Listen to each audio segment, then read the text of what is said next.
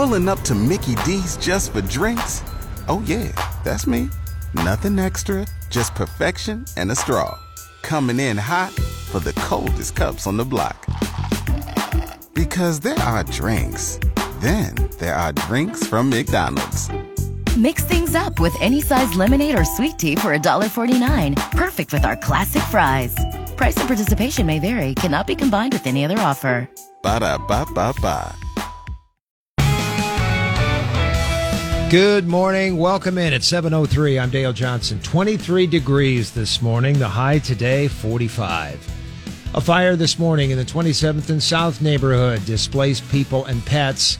When LFR pulled up around 4:30, they found flames and smoke coming from the structure. Residents inside and their pets were outside when crews pulled up. No damage amount or cause of this morning's fire has been released. Beer, wine, and liquor will be sold at UNL home basketball games this season. The City Council Monday joined the Board of Regents from the university approving a two year pilot project.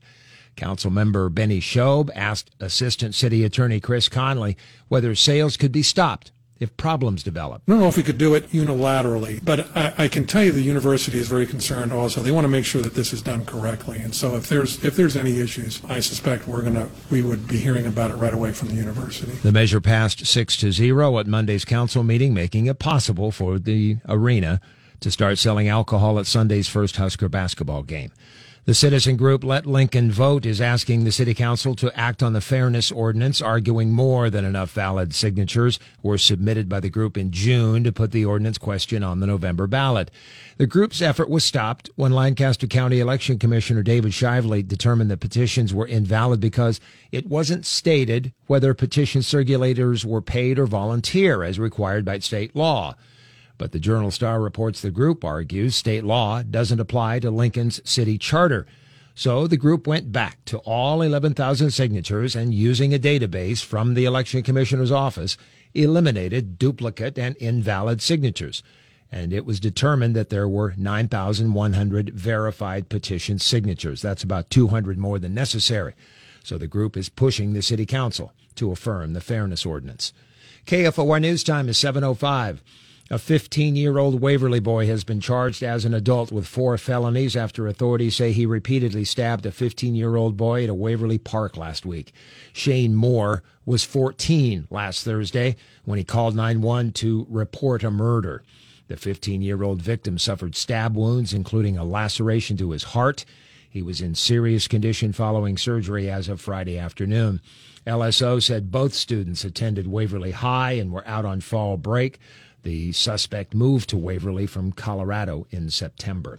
A group of state senators are calling for a legislative investigation into the State Department of Education allegedly using pandemic refund, uh, pandemic recovery money for a controversial website link. Bayard Senator Steve Erdman says the website linked viewers to material on how to teach critical race theory. The public schools should educate children on the facts of history, not indoctrinate them with critical race theory which deliberately distorts the facts in order to push an enormous left wing woke narrative about our nation's founding fathers and the history of our country. Education Commissioner Matt Blomstedt issued a statement saying the material in question was never posted to a state website, but did include a link to a resource site. And roadway changes coming today in the South Beltway area. 120th Street north of Saltillo Road will reopen with a new configuration. Take the time to familiarize yourself with it at KFORnow.com.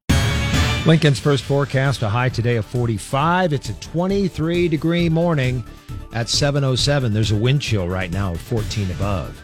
I'm Dale Johnson, KFOR News.